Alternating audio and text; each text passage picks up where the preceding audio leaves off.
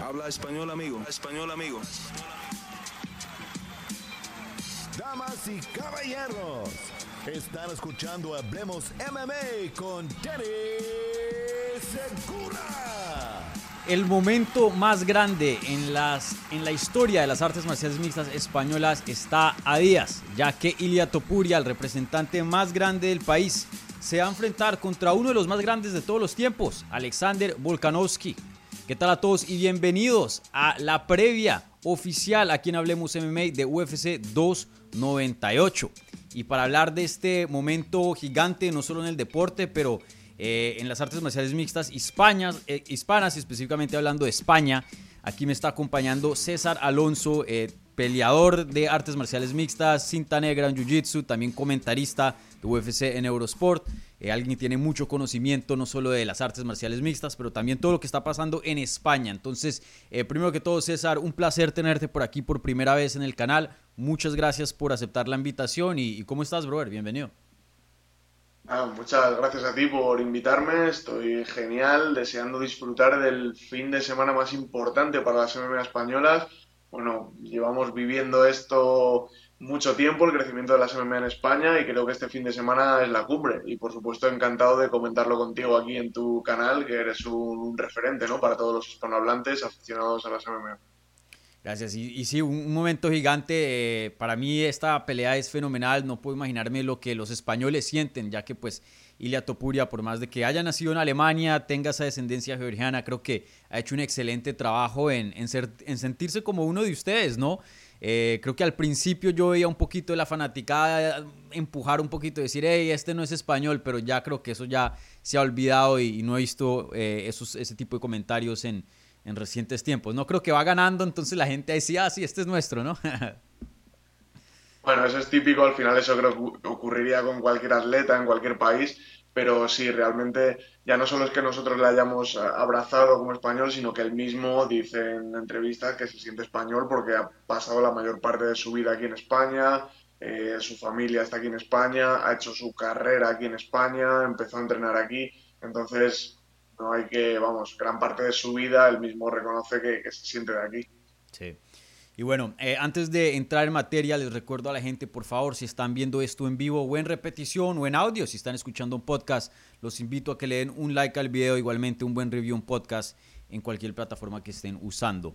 Y, bueno, César, eh, antes de entrar en materia y ya empezar a hablar de las peleas, a mí siempre me gusta eh, preguntarle al invitado su nivel de interés acerca de esta cartelera y que me dé un puntaje de, de este evento. Tener en cuenta que pues los UFC Fight Nights los comparamos con los otros UFC Fight Nights. Esto es un pay-per-view, entonces creo que eh, somos un poquito más exigentes aquí con el puntaje.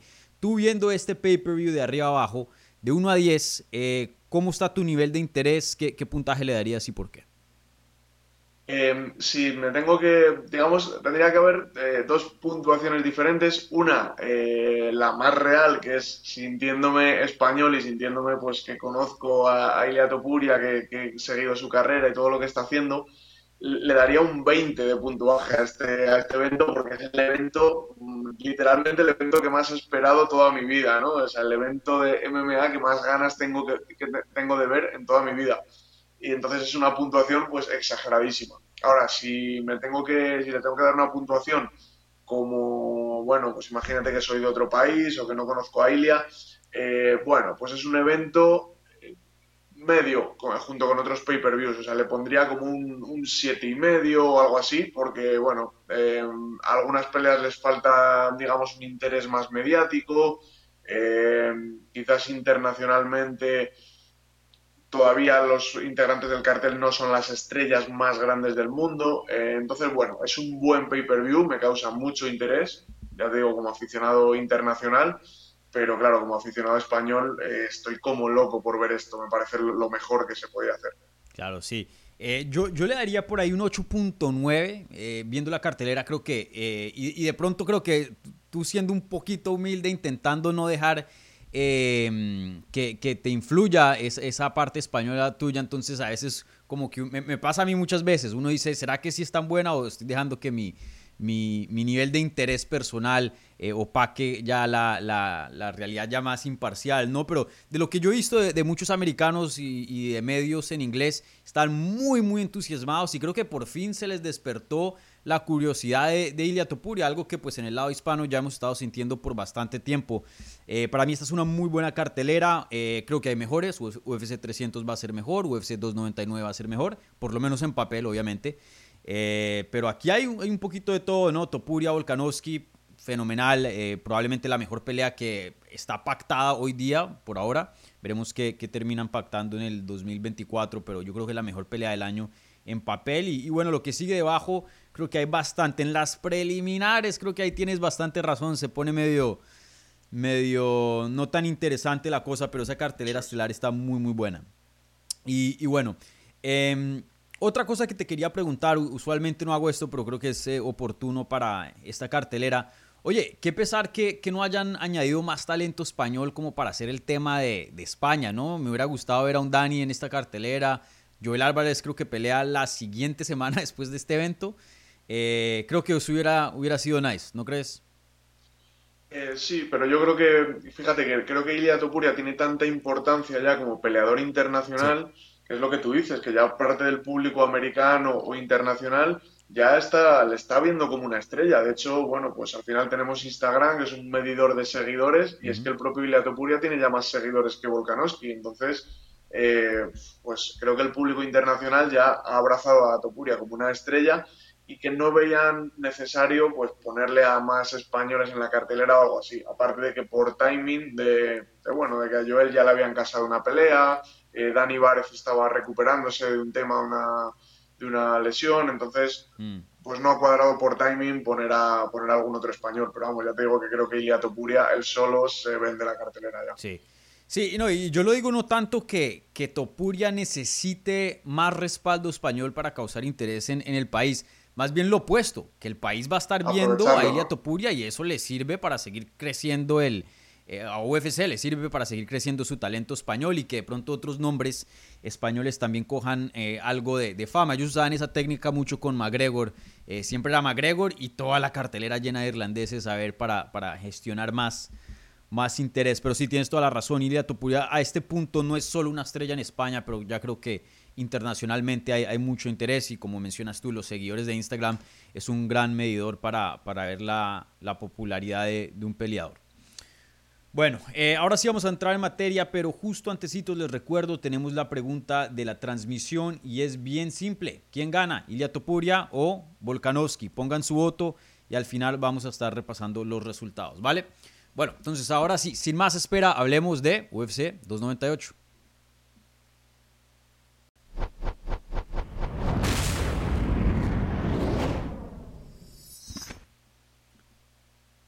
Listo, entonces, eh, como nos gusta aquí en Hablemos MMA, siempre empezamos de arriba abajo con lo más grande.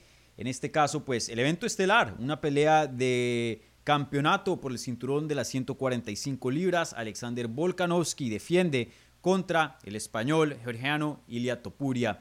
Y bueno, una pelea gigante para la división, ya que pues eh, pueda que esta sea eh, por fin, y no lo digo de una, de una buena forma, de una forma de entusiasmo, pero pueda que sea eh, el fin de la era de, Volkanovski, un peleador que ha sido muy, muy dominante por muchos años, como pueda que no. Eh, veremos. Pero sin duda una pelea gigante, gigante, gigante. Eh, César, déjame te pregunto. Empecemos con Ilia Topuria. antes de, entrar en la parte técnica, y creo que tú nos vas a poder ayudar mucho con eso, em, háblame un poquito de la fama de, de Ilia y, y, qué tan grande es en España. Obviamente yo aquí desde Miami, siendo eh, hablando español, pues veo los números que generan mi canal en MMA Junkie. Igualmente, pues eh, ver que Sergio Ramos vaya a Jacksonville, que Iker Casillas esté por allá en el PI. Obviamente sé que es grande, ¿no? Pero otra cosa es estar en España, vivirlo y estar en el país, ¿no? Eh, ¿Cómo has visto en cuanto a comerciales? Si has visto el evento promocionarse, los medios grandes del país cubriendo a Ilia. Háblanos un poquito de, de Ilia y si nos puedes dar un contexto de qué tan grande él es en España. Pues ha vivido en los últimos años ya un, ascenso imparable en popularidad y en que ya, pues a día de hoy, es que prácticamente todo el mundo le conoce. O sea, cualquier persona que habla un poco de deportes de contacto, es que ya ha oído hablar de él, porque ha conseguido salir en prensa, en medios escritos, en, televisión, ha estado en los programas de televisión de Prime, de Prime ya no, no solo de deportes, sino en los programas que ve eh, la mayoría de la población. Eso es algo que no se había visto hasta el día de hoy en deportistas de, contacto, y menos en, un peleador de MMA.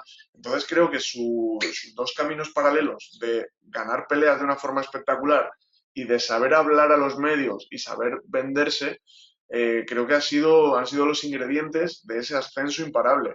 Eh, se, ha movido, se ha rodeado también eh, de gente muy buena, de equipos de managers, de, de creadores de contenido, de vídeos. O sea, al final siempre está en, boca de la gente y siempre está apareciendo en los medios, tanto en los tradicionales como en las redes sociales de influencers, de...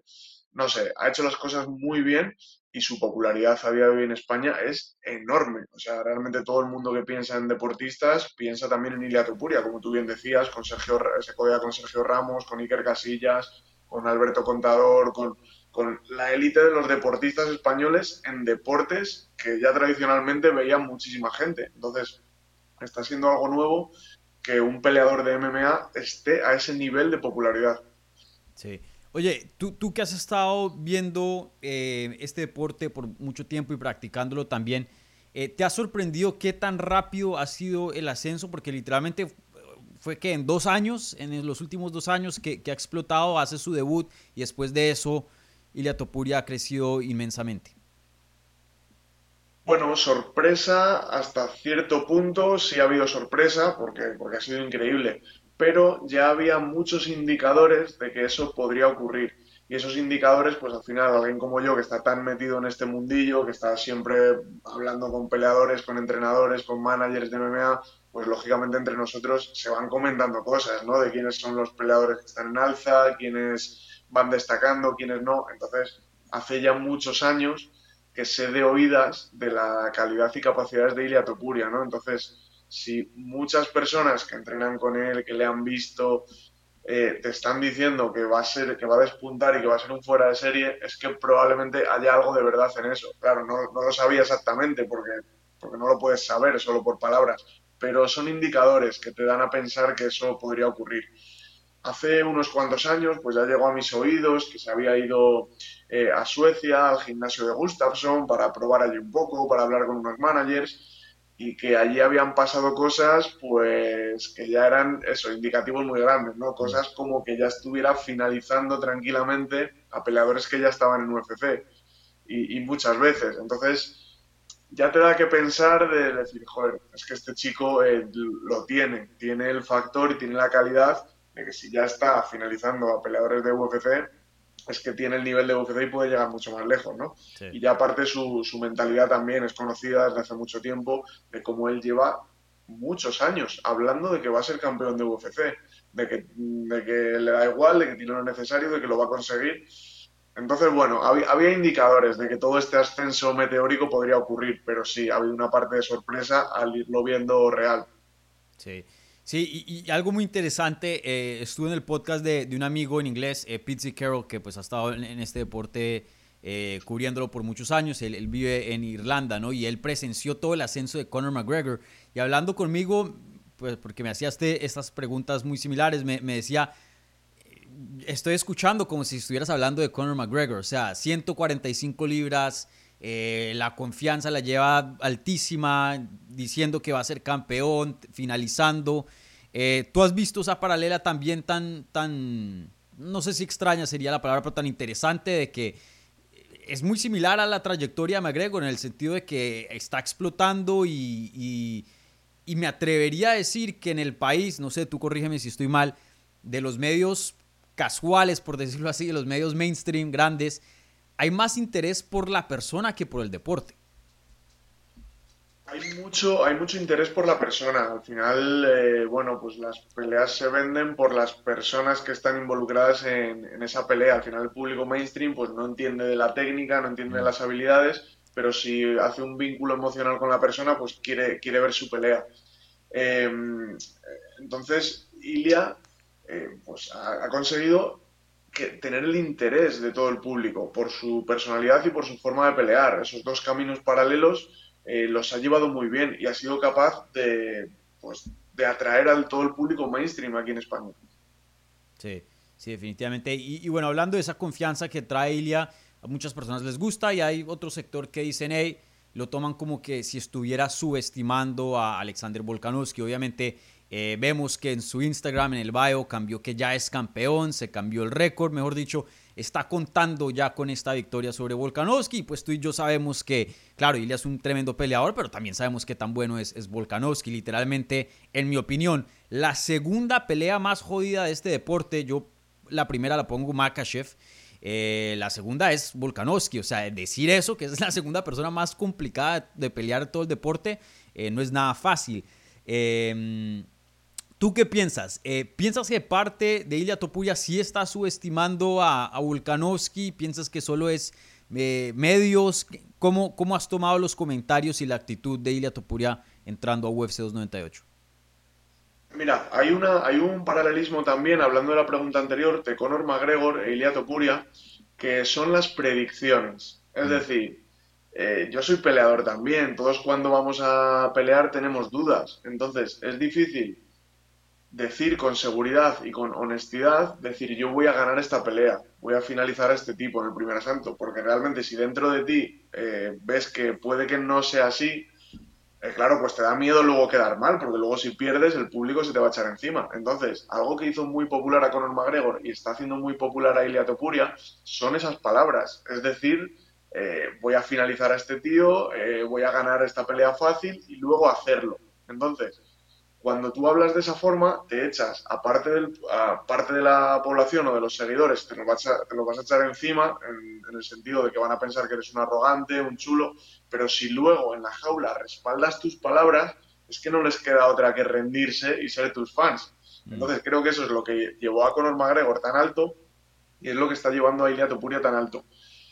Eh, yo opino que la confianza de Ilia Topuria y esa forma de hablar viene de la seguridad en que va a ganar sus peleas, en que él se ve tan superior a, otros rivales y, eso porque lo ha probado en sparrings y porque ha estado en, gimnasios muy buenos de MMA, con peleadores muy top y yo creo que él mismo se ve haciendo sparring con ellos, se ve que es mejor y entonces por eso tiene esta confianza a la hora de hablar de las peleas.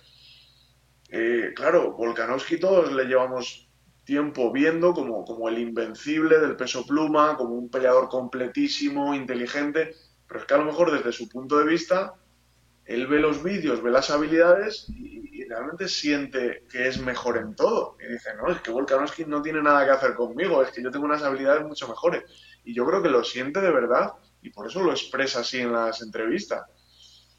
Claro, eh, desde, para el público es como es muy atractivo porque no acabamos de ver si eso es verdad o no. Entonces queremos ver qué sucede con eso, queremos ver si esa confianza es de verdad o no es de verdad. Por eso estamos tan atraídos por las personas que hacen esas predicciones. Por eso Conor McGregor generaba esa atracción y por eso Ilia Topuria genera esa atracción. Sí. Y, oye, ya hablando de Volkanovski, eh, él más o menos está jugando con, con la historia y la crítica eh, y los comentarios que le han mandado, que ya es muy viejo, que ya está pasado de su prime, sacó un video súper chistoso eh, más o menos haciendo eh, chiste todos esos comentarios. Y, bueno, pues eh, yo creo que toca dejar un, espacio para, para un espacio reservado para que de pronto pensar de que sí, Volkanovski sigue como Prime y pueda que le queden varios años. pero creo que así como uno puede hacer eso, también uno puede ver lo que está sucediendo hoy día en su carrera, 35 años de edad, lleva eh, más de una década dentro de este deporte, viene de una derrota de knockout. También se puede decir un argumento que de pronto los mejores días de Volkanovski están atrás. Eh, yo sé que es una pregunta difícil, yo sé que solo tendremos la respuesta el sábado, pero en tu opinión, ¿cómo has visto a Volkanovski? Eh, ¿en, qué, ¿En qué etapa, en, dónde lo ves en su carrera ahora mismo? ¿Tú sí crees que, que está viejo, que los mejores días de él están por lo menos atrás? Pues hay, hay ciertas cosas que me han descuadrado de Volkanovski últimamente, porque yo siempre le he visto como una persona psicológicamente muy sólida, mm. eh, como, con, como que tiene muy claro cuál es su lugar en el mundo de la pelea, un hombre muy trabajador, muy enfocado en el deporte, pero me descuadra un poco esas declaraciones de que, de que antes de la segunda pelea con Makachev de que estaba bebiendo alcohol todos los días, de que se sentía mal respecto a su vida y respecto al deporte, entonces cogió la pelea con Makachev para así eh, limpiarse y, volver a un campo de entrenamiento, volver a estar centrado en la, en la batalla. Entonces, la verdad es que esa etapa eh, me ha descuadrado bastante de Volkanovski, es decir, no sé cómo un deportista de élite que está en su. Que, que, podríamos vaticinar que está en un buen momento, está bebiendo alcohol todos los días. Eso es un indicador de que por dentro algo está fallando, algo no está bien. Eh, ¿Qué puede ser ese dentro? Pues, pues no lo sé, no estamos dentro de Volkanovski para saber cómo está gestionando psicológicamente eh, su fama, su dinero o estar metido dentro del mundo de las peleas, que, realmente es duro. Yo soy peleador mí y sé lo que es, pero me descuadra un poco. Entonces, no sé exactamente en qué punto de la carrera está Volkanovski, pero desde luego el beber alcohol todos los días mm. no me parece el de una persona enfocada que está en su punto álgido y que va a seguir creciendo dentro de un deporte. Así que eh, me da la sensación de que Volkanovski no está en un buen momento físico y mental y que eso puede que sea que, bueno, pues que pasan los años y todo el mundo tiene un peak, tiene un prime y luego las cosas se vienen, se vienen abajo, es que es ley de vida. No lo sé, esa, esa cuestión del alcohol no me transmite el de una persona que siga enfocada entrenando y que siga creyendo en su, en su éxito. Sí, y creo que también mucho depende de, la persona, ¿no? Y yo estoy de acuerdo contigo. Si fuera un Conor McGregor o un John Jones, uno dice, bueno, eso probablemente hasta es parte del campamento, ¿no? Entonces uno no se preocupa tanto. Eh, el mismo Volkanovski estaba diciendo que eso, él no hace esas cosas, que es, fuera de su carácter y, por eso tomó la pelea de corto aviso contra Makachev, porque pensaba que eso como que lo podía despertar, disciplinar. Y, sí, muy interesante. Eh, yo también tengo dudas alrededor de, cómo entra Volkanovski. Sí pienso que no está entrando a, a, su 100. Creo que cualquier, no soy peleador, pero me imagino, ¿no? Que cualquier persona que es noqueada, algo de dudita le queda en la mente después de eso, ¿no? Después de ser invencible, nadie te había finalizado. Eh, invicto dentro de UFC y bueno, la única derrota que tenías, muchas personas te vieron ganar contra Makachev en la primera y luego eres noqueado, la edad, luego vas a pelear con alguien de 27. E, entiendo que Volkanovski es todo un crack, pero al final del día es humano y, yo también cuestiono dónde está su mente hoy día. Eh, solo tenemos la respuesta el sábado, pero sí no pienso que está entrando en, una, en su versión óptima, por decirlo así. Y bueno, en cuanto a la edad, eh, yo he, dicho esto bastantes veces, hay una estadística muy, muy interesante, que los peleadores de 35 años o más, de 125 libras a 170 libras eh, dentro de UFC tienen un récord de peleas de campeonato de 4 y 31.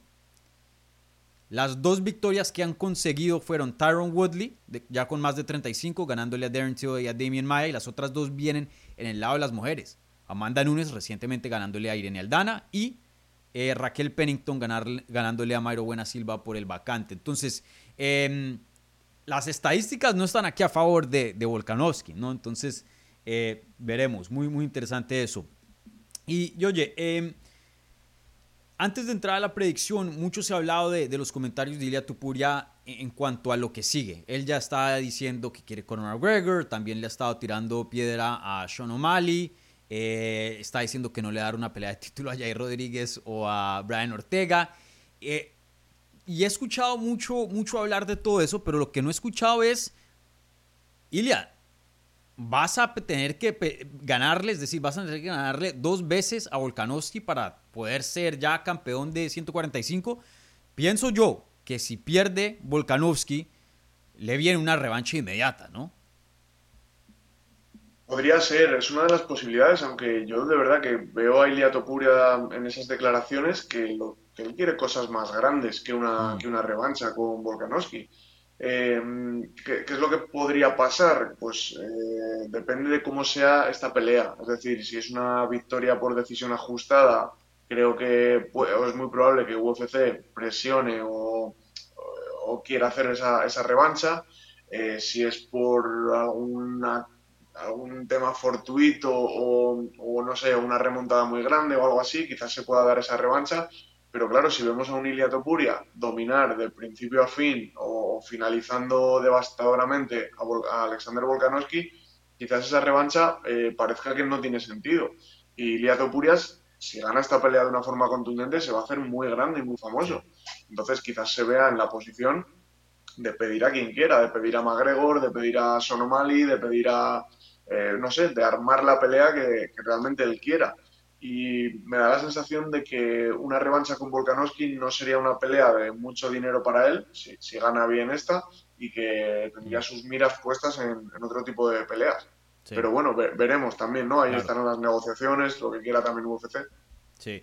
Eh, yo sé que me estoy adelantando un poco y, esta pregunta yo creo que es más apta para el domingo, pero eh, ya, ya, que tú tienes tanto conocimiento de, de la escena por allá, Oye, si a Topuria le llegara a ganar a, Volkanovski, bien ganado, no controversia, em, ¿tú crees que él tiene con qué para llenar el Bernabéu a, futuro? Él ha hablado de eso, es 85 mil personas, es bastante, bastante eh, público, ¿no? ¿Tú crees que eso sería posible? ¿Cómo es el interés por allá? Porque recuerda, si gana, esto se multiplica por dos. Ya, aquí aquí hay bastante interés, hay muchísimo interés pero es cierto que sigue siendo un deporte más o menos minoritario, o sea, comparado con lo que mueve el fútbol o, algún deporte de masas, el MMA sigue siendo muy poco. Ilia es muy seguido y es muy, es muy querido por la afición española. el tema del Bernabéu es que hay varias configuraciones para el Bernabéu. Hace pocos años se ha hecho como una reforma muy grande y se ha, eh, se ha adaptado el Bernabéu como para diferentes tipos de eventos. Entonces, no tendría que ser necesariamente el Bernabéu con 85.000 personas, que eso para mí sería una barbaridad y es prácticamente de los eventos más grandes que haría la UFC en su historia, ¿no? Eh, si consiguiera llenar esas 85.000 personas. Pero se pueden hacer varias configuraciones en el sentido de que puedes llenar solamente la mitad. Puedes eh, aprovechar el espacio del Bernabéu para solamente usar la mitad o usar un cuarto, etcétera. Entonces, eh, una de esas configuraciones en las que a lo mejor haya un aforo de entre 20.000 y 40.000 personas, creo que sería lo óptimo para que se viera lleno y, fuera un éxito. Sí. Pero con Ilia Topuria ya no, nunca se sabe, no sé, no sé hasta qué, hasta qué punto va a llegar esto y si en algún momento sería posible conseguir tanta afluencia de gente. Sí, sí, e, eso sería muy interesante. Sin duda creo que 85.000, si es que se llegara a dar, obviamente, sería el público más grande en la historia de UFC. Creo que el número uno ahora mismo, 57 mil. No, no, claro. Eh, en Australia, me parece. En Australia, sí. Entonces, sí, sería, si se llega a dar, ¿no? Sería otro, otro récord más para ella. Pero sí, probablemente lo más prudente, ¿no? Es 40 mil o algo así, que sigue siendo una barbaridad, ¿no? Pero de todas maneras, eh, creo que sí es algo un, poco más, más real. Eh, oye, ya entremos al lado de, la predicción para poder ya hablar de otros combates. Em, no solo dame tu predicción, quién crees que va a ganar, pero cómo es la pelea y si nos puedes dar un análisis breve de, cuáles son las ventajas de Topuria en este combate y las desventajas también, si es que ves alguna. Yo, mi predicción para este combate es que va a ganar Ilia Topuria. Realmente sí le veo superior en velocidad, en técnica, en algunos aspectos de la lucha. Entonces sí le doy el crédito a Ilia Tupuria para que gane esta pelea, pero mi sensación es que no va a ser tan fácil como parece. Como o parece o como le parece a él y a su equipo, ¿no? Que vaticinan la mayoría como que va a haber un knockout en el primer asalto, una sumisión en el primer asalto. Eh, creo que Volkanovski es, es una persona muy experimentada, ha estado ya en este juego durante muchos años, eh, sabe muy bien cómo medir su cardio, cómo medir los tiempos, cómo evitar eh, ciertos aspectos de la pelea si los tiene que evitar. Entonces me da la sensación de que Volkanovski va a saber eh, navegar en ese temporal y va a poder por lo menos durar, por lo menos alargar la pelea. Entonces mi predicción es que va a ganar Ilia Topuria por decisión. Creo que la pelea se va a ir al, final. O sea, que, que, Volkanovski va a aguantar los, los envites de, de Ilia Topuria, aunque se va a ver muy superior. Técnicamente, pues veo eh, a Ilia Topuria más rápido con el boxeo, es decir, con unas manos más rápidas, con mejores gestos de defensa, de contraataque. Eh, Volkanovski trabaja muy bien con su jab, con los golpes largos y luego el paso atrás. Cuando tiene que ir a por combinaciones va, pero, pero en esos intercambios de golpes creo que Ilia Topuria va a ser más rápido y entonces eso se va a ir notando a lo largo de los minutos que Volkanovski va a recibir más golpes en cada intercambio. Eh, el tema, el único punto débil que veo de Topuria es el tema de recibir patadas. Ya no mm. solo porque Jay Herbert le conectara o porque en el pasado en, la, en Brave también le hubieran conectado eh, una patada, sino porque ella boxea mucho con el peso de su cuerpo en la pierna de adelante. Es decir, es como una, como una especie de postura de boxeador, con el peso adelante, con el hombro cargado adelante para utilizar esquivas y contraataques. Eso, la desventaja que tiene es que no te permite eh, chequear los low kicks con facilidad. Si el peso está adelante, tardas más tiempo en levantar esa pierna adelante para bloquear un low kick. Y, y Alexander Volkanovski, que no sea un gran pateador, sí es rápido, eh, sacando las patadas al gemelo, sí puede sacar muchas a lo largo de un asalto. Entonces, ese es el único punto de duda que me genera si realmente Volkanovski va a hacer daño a la pierna de, eh, adelantada de Ilia Topuria. Todo esto no estoy descubriendo nada, o sea, todo esto lo sabrán perfectamente los dos equipos y estoy seguro de que Ilia Topuria ha hecho una estrategia para, para intentar evitar eso, bien sea o dar el paso atrás y cambiar la guardia o no sé, lo que sea que haya hecho pero sigue siendo para mí una incógnita cómo se va a ver, cómo se va a resolver eso. En lucha, eh, Volkanovski creo que ha demostrado eh, contra Makachev estar a un nivel de lucha muy alto, de que por lo menos eh, plantarle competitividad en lucha a uno de los mejores luchadores y además de una categoría superior, pero sigo teniendo la sensación de que Ilya es superior y le va a poder tirar si se ven aprietos en algún momento o, o mismamente si está en su estrategia eh, pues boxear un dos minutos y medio de cada salto y los siguientes dos minutos y medio irá por el derribo. Sí veo a Ilia derribando a Volkanovski. Mm, sí, eh, yo creo que tengo un análisis muy similar, un par de diferencias. Estoy de acuerdo contigo en el sentido de, las patadas. Creo que eso va a ser una incógnita muy, muy grande y, de pronto el resultado pueda que sea basado en cómo eh, Ilia lidia con las patadas de, de, Volkanovski. Creo que eso eh, él tiene un sistema no muy peligroso como el de Jair Rodríguez, pero suma puntos. Así fue como le ganó a, Holloway, como le quitó el cinturón y, también funciona mucho para, para sus setups en, lo que es el striking. Pero estoy de acuerdo, creo que en cuanto a poder en las manos, eh, los dos pegan duro, pero Ilia Topuria sin duda es el que tiene el poder más grande, tiene el mejor boxeo en mi opinión, es más explosivo, más rápido, eh, tiene la juventud a su lado. Eh, las ventajas que yo le daría a, Volkanovski, yo creo que sí es mejor que, que Ilia en la lucha. Yo no comparto que, que Ilia lo pueda llevar al suelo. Si Makachev le costó y es Makachev y una categoría de más, no creo que Ilia pueda, pero eso no es decir que sea que Ilia no tenga ventaja en el grappling. Creo, creo que en solo los takedowns Probablemente Volkanovski es un poco más fuerte y un poco mejor, pero muy equilibrado. En el Jiu-Jitsu sí le veo la ventaja eh, muy alta a Ilia Topuria. Eh, Volkanovski es alguien que controla y usa ground and pound en el suelo y, tiene buena defensa, pero no es alguien que te va a intentar someter, que sabe una, tiene una guardia. Ilia creo que sí es más, más jiu-jitsu, pero sí creo que en muchas cosas estamos de acuerdo. Eh, yo también me voy con Ilia Topuria, esa va a ser mi predicción. La sudé bastante, todavía sigo un poco indeciso. Eh, creo que va a ser una guerra muy, muy técnica. Yo espero una de las mejores peleas del año. Eh, pero creo que va, va a haber una clara pasada de la antorcha de parte de Volkanovski a, a Ilya y, lo veo ganando una decisión apretada, pero, pero una, una, una buena decisión. Veremos, eh, no creo que Ilya lo pueda finalizar a Volkanovski, eso va a estar muy jodido, pero uno nunca sabe. Y no, te, no creo que Volkanovski pueda finalizar a, a los dos son muy, muy duraderos. Veo decisión, no estoy muy seguro quién va a ganar. Me voy con Ilia, pero, pero creo que sea a los 25 minutos. Veremos.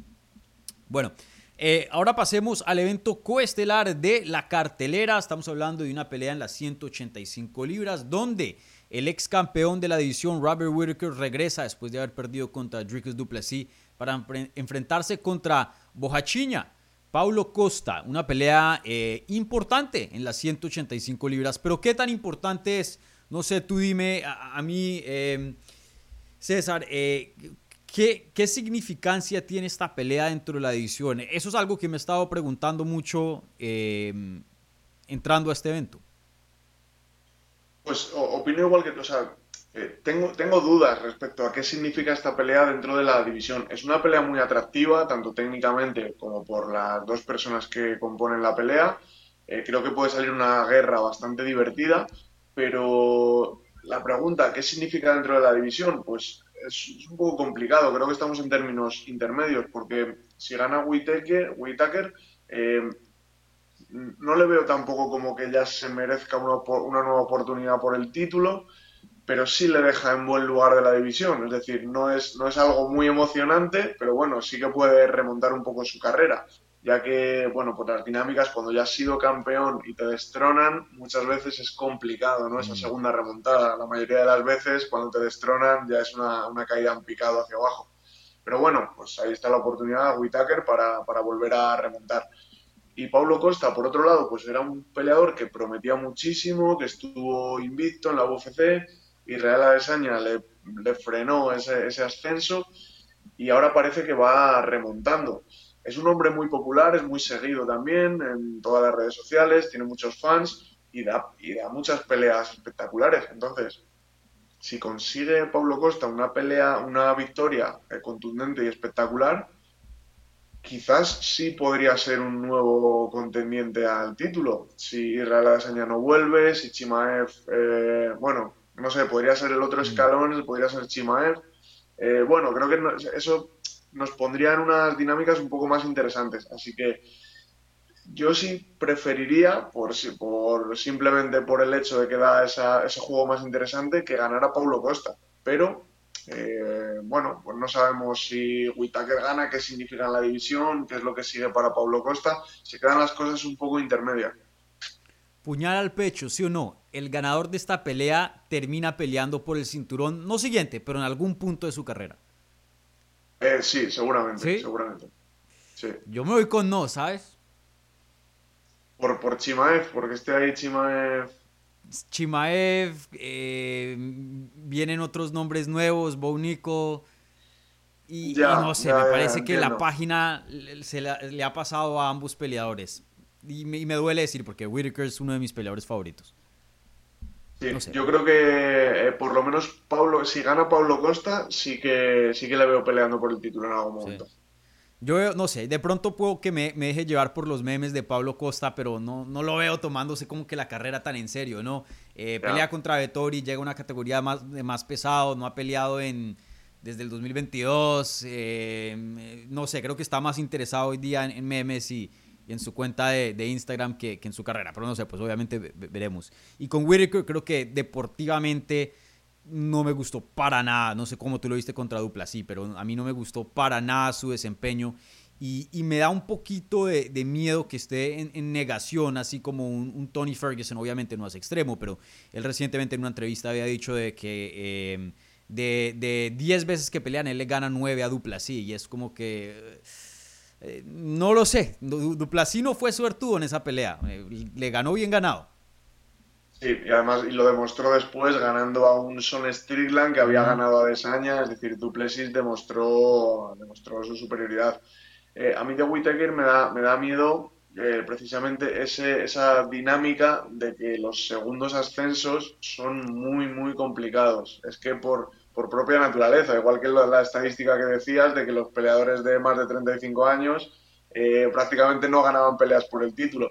Pues es un poco así, es ley de vida, no estamos inventando nada nuevo, ¿sabes? El tiempo pasa, las personas ya no tienen el nivel que tenían y vienen los jóvenes a por más, ¿no? Entonces, eh, Whitaker ya ha sido campeón, ya ha probado la miel, ya ha sido un campeón bien, bien valorado, entonces eh, se ha venido un poco este descenso y es muy difícil remontar un descenso. No, no tengo las estadísticas, pero estoy seguro de que la mayoría de peleadores de que, han sido campeones eh, luego no lo han vuelto a ser, ¿no? Entonces, eh, creo que, que, sí está complicado para Whitaker una segunda remontada. Lo hemos visto en algunos casos, los hay, hay algunos casos de peleadores que han perdido el cinturón y lo han vuelto a recuperar, pero son la inmensa minoría. Sí.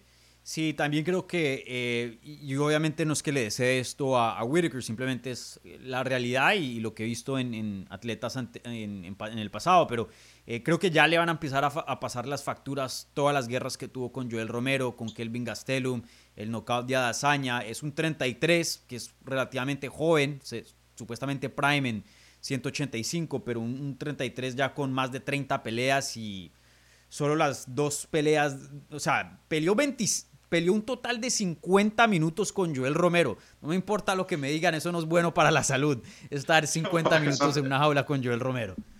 Eso Gane o tocado, eso no, no hay por dónde recuperarlo. Sí, sí, exacto. Entonces veremos. Oye, predicción oficial para este combate.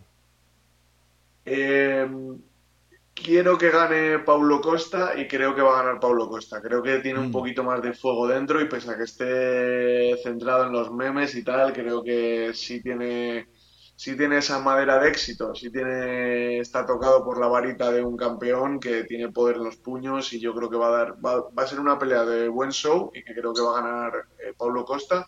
Me inclino por una decisión. Mm. Yo me voy decisión también, pero me voy con Robert Whittaker.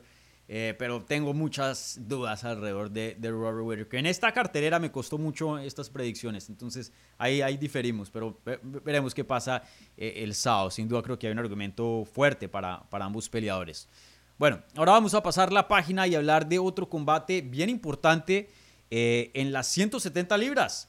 Ian Gary, o Ian Machado Gary, perdón, regresa al octágono y se enfrenta contra Jeff Neal, un veterano durísimo de esta división. Esta eh, pelea se ha estado hablando muchísimo, ya que pues es importante para la división. Pero también hay varios asuntos con Ian Gary fuera del octágono que ha causado bastante polémica y, y bastante de qué hablar dentro de, de la afición. Y, y no quiero entrar aquí en farándula y hablar de la vida privada de, de- de Ian Gary, cual- que, que hagan lo que quieran. Aquí esto hablamos del deporte, así es, es mi lema, no, no me importa. Y bueno, y al final del día no sabemos qué es verdad o, o- o qué no es. Eh, pero lo que sí te quería preguntar, porque esto sí afecta al combate, Ian Gary claramente se ve afectado por la bladidura que viene de parte de la fanaticada. Eh, él ha eh, cerrado los comentarios en Instagram. mencionó que le, le dio las redes a los equipos. Él no está en redes, él no ve nada de eso. En algún punto, hace unos meses atrás, salió en unos comentarios diciendo que él sentía miedo por la seguridad de su familia.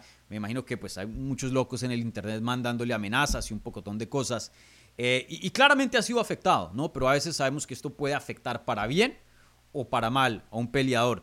Eh, tú de lo que has visto de Ian Gary en, estas, eh, en estos últimos meses que se ha desarrollado todo este drama, ¿ves que lo ha distraído? Tú, es un peleador muy joven, invicto también. ¿Cómo crees que, que lo ha afectado? Y, y una segunda parte de la pregunta, ¿has visto a alguien con tanto hate en, en- en tu historia de, de consumir este deporte? Porque yo por lo menos no, no he podido pensar en alguien que, que- que ha- que haya tenido más hate. Eh, ha sido, eh, ha sido algo muy fuerte y muy, muy grande lo que, lo que le ha venido encima a, a Ian Garry, además con una cosa tan, tan profunda, tan del corazón como es tu familia. O sea, al final están, están jugando también con los sentimientos de, de tu mujer, de, no, de toda tu familia.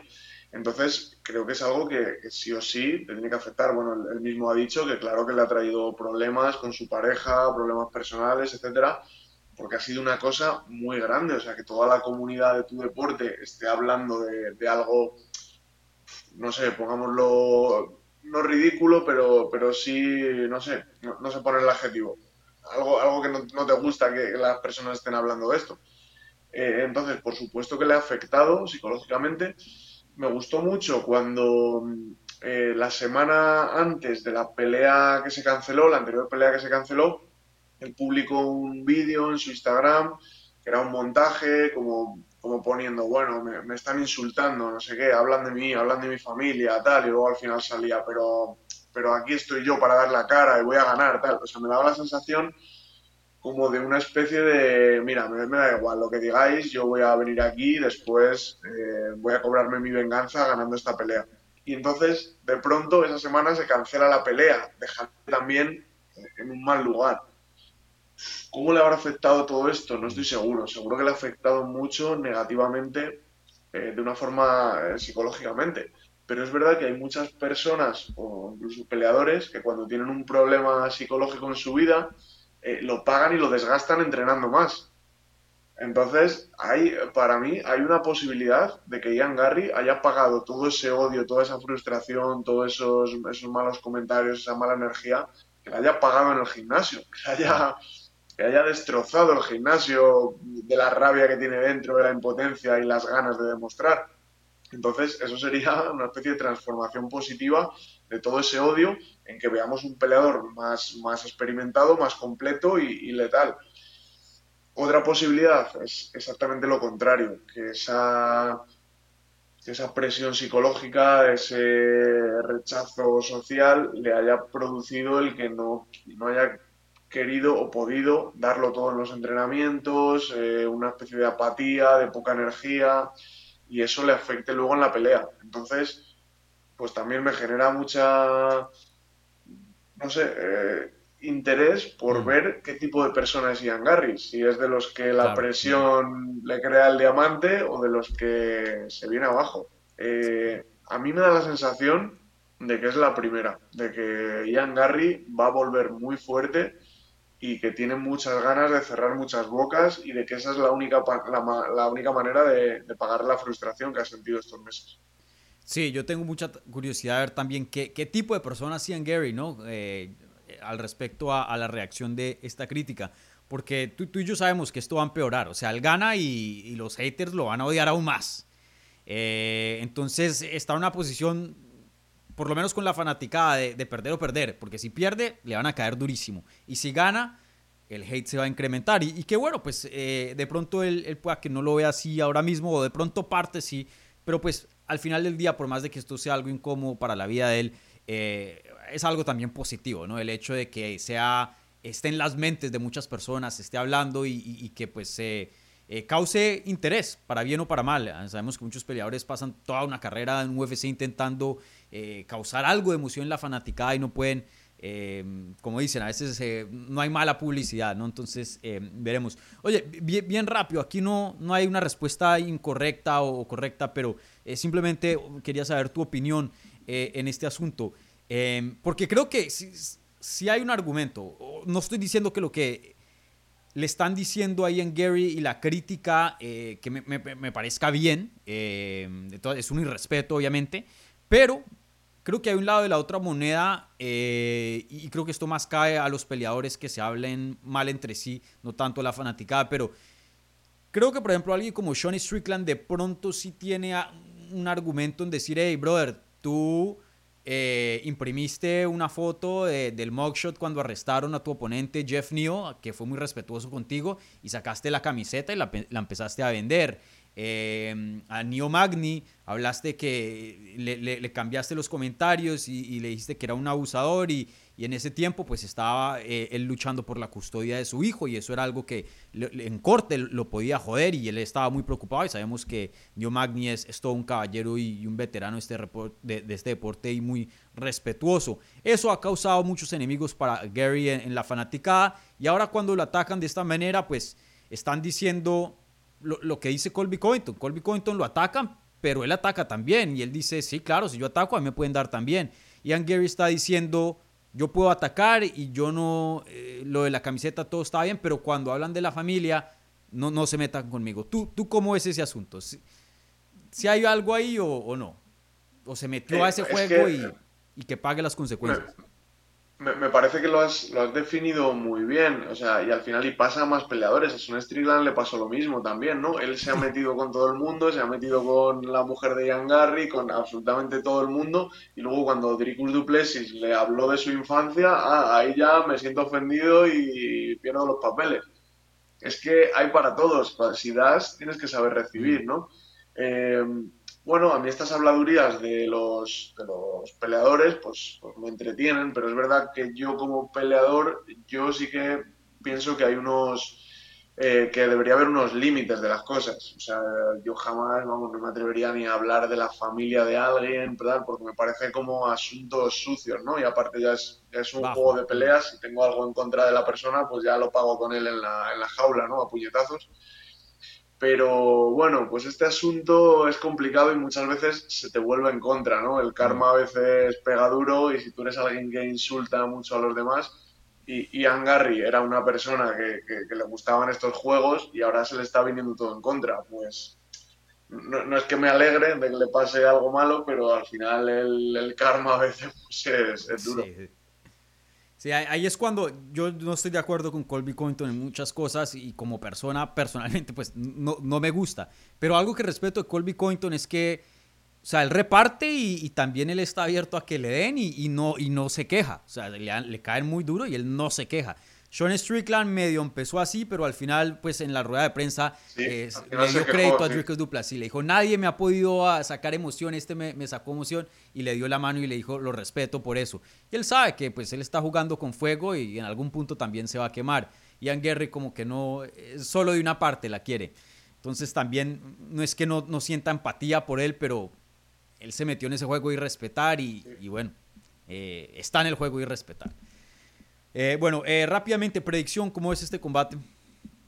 Eh, como te decía antes, yo creo, yo veo a Ian Garry que simplemente que es superior técnicamente. O sea, creo que es- sí es un, un- una persona que tiene unas habilidades por encima de la media para este juego. Creo que, que en estos meses todavía habrá entrenado más duro y creo que lo va a demostrar en la, en la jaula y le veo finalizando esta pelea por ¿Ah, sí? TKO. Sí. Eh, yo me voy con Ian Gary. eh, me parece que Ian Gary tiene un potencial brutal. Es un peleador muy, pero muy bueno. Desafortunadamente, creo que toda esta habladidura opaca un poco las habilidades de este peleador. Yo estoy seguro que va a pelear por un campeonato de UFC. Y, y yo por ahora tengo a Shafkat como, como un prospecto más grande, pero, pero no, no le quito los chances de que pueda ser campeón. Ian Gary es muy, muy bueno, muy joven. Eh, tiene un futuro súper, súper brillante y, desafortunadamente no, no se está hablando lo suficiente de eso, me parece. Pero sí, yo, yo lo veo ganando. No sé si finalice a Jeff New. Jeff New es durísimo. A, a, le costó y Rakhmonov es un martillo. Eh, que sí, yo creo que va a ser una decisión bien dominante de parte de, de Gary. eh, pero lo veo ganando, lo veo ganando. Bueno, ahora pasamos a otra pelea eh, que en mi opinión es la pelea más importante fuera de el evento estelar. Y obviamente estamos hablando de la pelea que va a abrir esta cartelera, una pelea en las 135 libras. Veremos a Merab Davalashvili enfrentarse contra el ex campeón no solo de 135, pero también de 125, Henry mella- medallista de oro eh, en las Olimpiadas, en lucha, representando a Estados Unidos, todo un crack, uno de los mejores eh, peleadores que ha habido en los deportes de combate en general. La verdad que lo que ha hecho este hombre es, es brutal. Y, bueno, eh, se ha hablado que pueda que esta sea la última pelea de la carrera de Henry Cejudo y me parece una, una, una tristeza un poco de que esto no se esté hablando tanto, porque esto es un momento gigante en el deporte. Estamos hablando de uno de los pocos bicampeones de UFC, estamos hablando de unos peleadores más exitosos de UFC, eh, que tiene una medalla de oro olímpica, y la verdad que ha pasado un poco desapercibido, me parece, en esta cartelera. Eh, primero que todo, empecemos por esta. Eh, Cejudo a veces le gusta jugar juegos y, sabemos que se retiró y regresó en algún punto. ¿Tú sí crees que si llega a perder este sábado con 36 años de edad es lo último que veremos de, de? Y es muy probable que se, que se retirara y que no le viéramos más, porque realmente el que se retirara en su momento ya daba un, eh, una sensación de cierto agotamiento del negocio de las peleas. El negocio de las peleas cansa, es cansado ser Mm. peleador eh, físicamente y psicológicamente. Y entonces Henry Cejudo en ese momento ya dio muestras de ese cansancio. Es verdad que luego pues, bueno, pasan los años y probablemente le, le picó el gusanillo de estar viendo a personas que ser campeones, que quizás él se veía que les podría ganar, le volvió a entrar ese hambre por pelear y quiso volver. No le salió bien, ahora quiere intentarlo otra vez, quiere ver a ver si le sale bien esa- esta pelea, pero si no es así, eh, probablemente ya sus ganas de pelear se hayan venido abajo del todo o se vengan abajo del todo. Entonces creo que si pierde, eh, se acabó Henry Cejudo. Sí. Sí, yo estoy de acuerdo. Yo creo que Chance se retira. De pronto puedo ver una super pelea con Brandon Moreno, ya que eh, los dos han mostrado interés en pelear. Eh, ya sería algo para encabezar algo, no sé, pero eh, de campeonato, yo por lo menos pienso que si pierde aquí sus días como contendiente al título se llegan a su fin. Así él decía seguir peleando o no después de esto. No sé si estás de acuerdo. Sí, estoy de acuerdo. Creo que es, es muy difícil, como hablábamos antes, una segunda remontada de Henry Cejudo después de estas dos posibles derrotas consecutivas. Lo veo complicadísimo. Sí. Y, y oye, em, también toca hablar de lo que puede ganar, porque se siente como todo o nada, y él mismo lo dijo en el día de medios que esto es todo o nada. Eh, claro, puede que su carrera llegue a su fin eh, este sábado, pero si le llega a ganar a Merab Dalashvili, y, y hago esta pregunta general para los dos, ¿tú ves esta como una eliminatoria al título? ¿Crees que el ganador de acá, sea Davalashvili o Sejudo, termine peleando contra el ganador de O'Malley y Chito Vera? Eh, yo creo que sí, yo creo que sí. Creo que Valis Billis eh, se lo ha ganado. O sea, bueno, prácticamente ya se lo había ganado antes, pero bueno, pues eh, Sonomali no, no lo quería, lógicamente. Entonces, si gana Valis Billy esta pelea, eh, creo que ya es, inevitable, que, o sea, ya tiene que ser sí o sí por el título. Si gana Henry Cejudo esta pelea, creo, o podríamos decir que a lo mejor no se lo merece tanto, pero al ser Henry Cejudo, es decir, un mm. antiguo doble campeón, un medallista olímpico, un peleador eh, muy conocido dentro de las MMA, creo que sí que podría obtener esa, esa siguiente pelea por el título. Así que sí, realmente veo esta pelea muy importante en la división y una, y una eliminatoria para el siguiente retador. Sí, sí, estoy de acuerdo. Creo que el, ganador de aquí, a, Billy no se le puede negar y a Cejudo Sejudo Mali sería gigante, Sejudo Chito sería gigante también. Eh, Sejudo, eh, por más de que a muchas personas no le caiga bien, sigue siendo uno de los nombres más populares, más respetados deportivamente y, estoy seguro que UFC le daría un chance más. Y, bueno, eh, le gana a Davalashvili, o sea, no es que le gane a, cualquiera, le está ganando al número uno, sino el mejor de la división ahí, ¿no? Eh, oye, predicción para este combate, ¿quién crees que, que va a ganar? Tres asaltos, ¿no? Creo que eso es una parte importante aquí. Eh, creo que Billy va a arrasar a Henry Cejudo. O sea, esa es mi predicción. Eh, me parece que ese nivel de cardio que tiene, ese nivel de lucha, cómo mezcla todo, cómo no muestra ni un atisbo de cansancio, eh, me parece que se le va a atragantar a Cejudo completamente. Y pues eso, creo que todos los peleadores tienen un tiempo, creo que el, el tiempo de Henry Cejudo ya ha pasado y Billy viene como una, como, como su mm. mote, como una máquina apisonadora que, que, va a arrasar. Quizás aguante la decisión, pero hasta veo a Billy finalizando a Cejudo por, por TKO, por golpes en el suelo, eh, eh, o incluso, incluso por sumisión. Mm, interesante. Eh, Sabes que yo, esa era mi predicción original. De hecho, hice un video con Jorge Ebro y, dije que iba a ganar Davalashvili eh, pero en los staff picks de MMA Junkie, que me toca mandarlos eh, todos los miércoles, tuve un cambio de opinión y me fui con Sejudo. Esta cartelera yo estaba muy indeciso. Eh, creo que si es cinco asaltos, gana Davalashvili, porque en algún punto el cardio va a ser un arma gigante. Pero con tres, en mi opinión, estoy de acuerdo contigo, creo que tu opinión es muy certera. Davalashvili es una máquina, mejor cardio que Sejudo, mejor ritmo, a este punto mucho mejor atleta, pero en técnica yo creo que se jugó superior y, creo que en tres rounds, si llega a poder lograr hacer la pelea no tan física, que se gane una decisión muy, muy cerrada. Veremos. Pueda que mañana, el día de mañana me vaya con Davalashvili, pero por ahora oficialmente, en esta previa de UFC 298, voy a escoger Henry se jugó decisión. Ahí, ahí veremos, pero sí, complicada esta pelea. Respeto tu opinión, pero no la veo, ¿eh? No la veo. no, me gustaría tener tu convicción, que tú te ves bien, bien seguro en, en este pick. Vale, eh, para terminar, eh, dos topics bien rápidos adicionales. Eh, falta una pelea más de la cartelera estelar que quiero mencionar porque me parece importante. No le quiero dar mucho tiempo porque tampoco es tan importante, pero sí es una pelea, una pelea que vale la pena hablar. Y estamos hablando de, de, una pelea en el peso medio. Anthony Fluffy Hernández regresa contra Roman Kopilov. Estos dos peleadores, si no estoy mal, están en una racha de cuatro victorias consecutivas. Son de los prospectos eh, menos hablados de la división, pero sin duda están haciendo un buen trabajo. Eh, no creo que el ganador de aquí termine peleando por un título o algo así, pero creo que lo va a poner en una muy buena posición y creo que el ganador de aquí forma parte de esta nueva eh, ola que vienen de, contendientes, de nombres en, las 185 libras. ¿Tú cómo ves esta pelea? ¿Cuál es tu predicción? ¿Y, quién crees que tiene aquí más potencial en la división? ¿Anthony o, Roman Kopilov?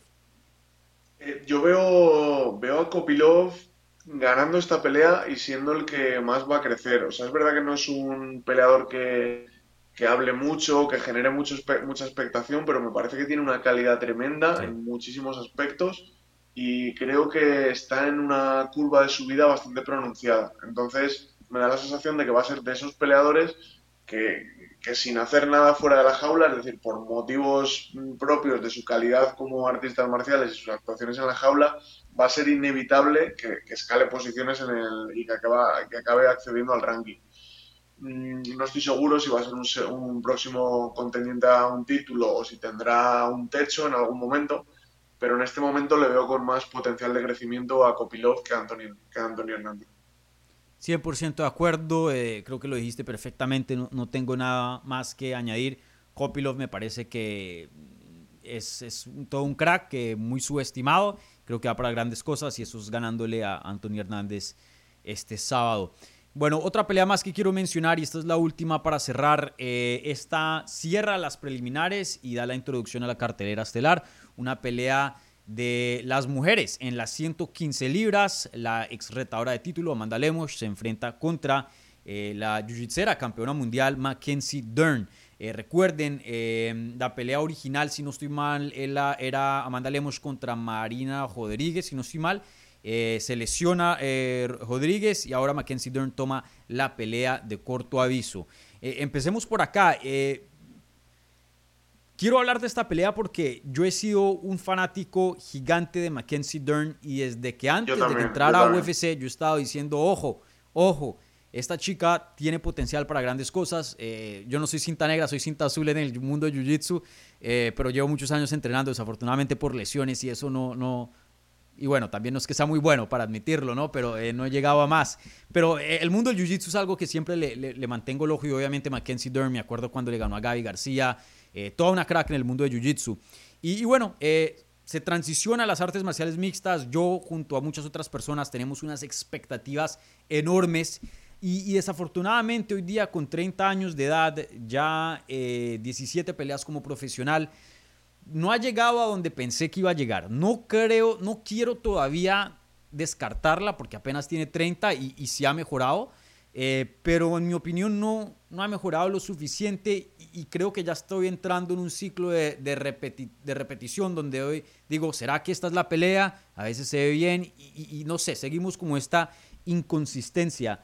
Eh, ¿Cómo pondrías tú la carrera de, Mackenzie Dern y, sigues con esperanza? Y bueno, no sé si las tenías originalmente, pero eh, ¿tienes esperanza de que ella pueda llegar más de lo que hoy día es? Tenía muchas esperanzas con Mackenzie Dern desde siempre. Al final, eh, yo también soy jiu ¿no? Y entonces he visto cómo, cómo un jiu-jitsu de alto nivel, si lo aplicas correctamente a las MMA, se vuelve algo súper efectivo. Entonces, eh, seguía la carrera de Mackenzie eh, fue exitosa en un principio, pero parece que se ha quedado un poco a medio gas. Mm. Y ese medio gas, eh, lo que tengo la sensación cuando analizo técnicamente sus peleas, es porque le falta como la llave del jiu-jitsu, que es la lucha, que es la capacidad de derribo. Entonces, eh, creo que es algo en lo que tendría que haber centrado prácticamente el 100% de fuerzas. O sea, sí, ha mejorado bastante su boxeo y le hemos visto boxear y atreverse a intercambiar golpes durante, vamos, durante varios asaltos con muchas peleadoras. Pero al final su habilidad principal y por donde podría ganar más las peleas es en el jiu-jitsu. Pero si no es capaz de dominar en la lucha a sus rivales, de llevarse la pelea donde ella quiere, eh, pues en muchas peleas lo que he visto es como que no estaba usando el jiu-jitsu, como que no le servía nada lo buena que era, ¿no? Parecía mm. como una peleadora más del montón, de que, bueno, pues tiene un cierto nivel de boxeo, pero, pero no consigue dominar la pelea. Eh, así que no estoy seguro de qué nos espera, de qué vamos a ver de Mackenzie Dern para esta pelea, pero si además la coge con un corto aviso, quizás estemos en el problema de siempre. O sea, quizás veamos lo mismo que en las últimas peleas. Un boxeo decente, eh, un cardio decente, una, bueno, unos agarres decentes, pero no, no estemos viendo a alguien destacar o, dominar una pelea. Sí, Sí, eh, la verdad que la historia de Dern ha sido muy triste y, bueno, triste entre comillas, porque de todas maneras es rankeada y considerada una de las mejores 15 del mundo en su división, que pues eso no es nada fácil eh, hacer, llegar a UFC es súper complicado, entrar a los rankings aún más. pero, pero sí creo que ella puede creo que mi frustración es que siento que ya puede adquirir muchísimo más en su carrera con algo muy simple. Vaya y se encierra en, el, eh, Centro Olímpico de Lucha de Estados Unidos. Estoy seguro que le, dan, le darían la bienvenida. Eh, y solo se enfoque en la lucha. Estoy 100% de acuerdo contigo. ¿Cómo puedes tener ese jiu-jitsu tan bueno? Porque cuando llega al suelo, letal pero no tiene la herramienta para llevar la pelea a donde es eh, buena. Y, de pie, para, para ser una jiu tiene una muy buena quijada, buen aguante, es aguerrida, tiene algo de poder en las manos, por más de que no tenga la mejor técnica. Entonces, si solo trabaja en la lucha, yo creo que con el striking que ya tiene es suficiente. Tampoco es que le pida mucho más. Eh, la verdad no entiendo, ah, ah, pues tú mismo lo sabes, hay, gente como yo, ¿no? Que puede entrenar muchísimo y, simplemente hay cierto techo de habilidad que, adquiere. Espero que no sea es el caso en cuanto a la lucha de Dern, pero eh, de lo que he estado viendo, como que creo que ese es el presentimiento ahora que tengo y, por primera vez eh, en mucho tiempo, eh, en una pelea de Mackenzie Dern, voy a escoger en contra de ella y me voy a ir con Amanda Lemos en este combate. Estoy de acuerdo contigo en todo lo que has dicho, de que, pues eso, vete a un centro de lucha y enciérrate ahí y sube Todo un año. En un año. No, tomes peleas de corto a ISO, nada más. Lucha, lucha, lucha, lucha. Puros squats, deadlifts, cuello. Claro, claro, total. Eh, y entonces creo que podría mejorar mucho y convertirse en la peleadora más letal de, la mm. división, pero pues es una incógnita si lo ha querido hacer, si no lo ha hecho. Y me inclino también por, por Amanda Lemos en este caso. Sí. Vale, César, pues eh, con eso vamos a terminar acá. Eh, primero que todo, les recuerdo a la gente, si están viendo en vivo o en repetición, un like a este video si son tan amables, si son nuevos, si les gustó la conversación. Eh, bienvenidos y suscríbanse aquí al canal si están escuchando en audio, un buen review en podcast, por favor, en cualquier plataforma que estén usando. Un placer, César, hablar contigo. me encantó esta conversación. Si le puedes eh, decir a la gente de Hablemos M, yo creo que ya muchos te conocen eh, tu trabajo, especialmente los españoles. Acá, este canal, eh, bastantes españoles lo, escuchan, casi la mitad. no sé por qué, pero un fenómeno muy interesante. pero bueno, para los que no saben, recuérdales de tu trabajo. No sé si quieres de, contar de tus redes para que te sigan. dinos, hermano. Bueno, pues nada, al final yo me dedico plenamente a las, a las MMA como entrenador, creador de contenido, participo en un podcast y soy comentarista de la UFC en Eurosport, así que pueden ver todo mi contenido en las redes sociales, que busquen mi nombre, César Alonso, tanto en Instagram, en YouTube, en TikTok, y van a acceder a muchísimo contenido sobre MMA, tutoriales, vídeos de motivación, comentarios sobre peleas de UFC. Me busquen en redes que, van a ver buen contenido de MMA. Sí, van a dar locura ahí de, César peleando contra cinco o tres peleadores a, veces hasta la misma vez. Sí. Eh, gracias César, eh, gracias por aquí, eh, por estar en el canal y, bueno, les recuerdo a la gente, mañana viernes por la noche haré una sesión de preguntas y respuestas para contestar sus inquietudes alrededor de UFC 298, entonces atentos a eso y también en el canal les tendremos videos del día de medios que sucedió ayer, muchos con subtítulos y otros pues en español, ¿no? Entonces, muchísimas gracias por su sintonía, nos vemos el viernes en la sesión de preguntas y respuestas y que disfruten el resto de este jueves. Muchas gracias.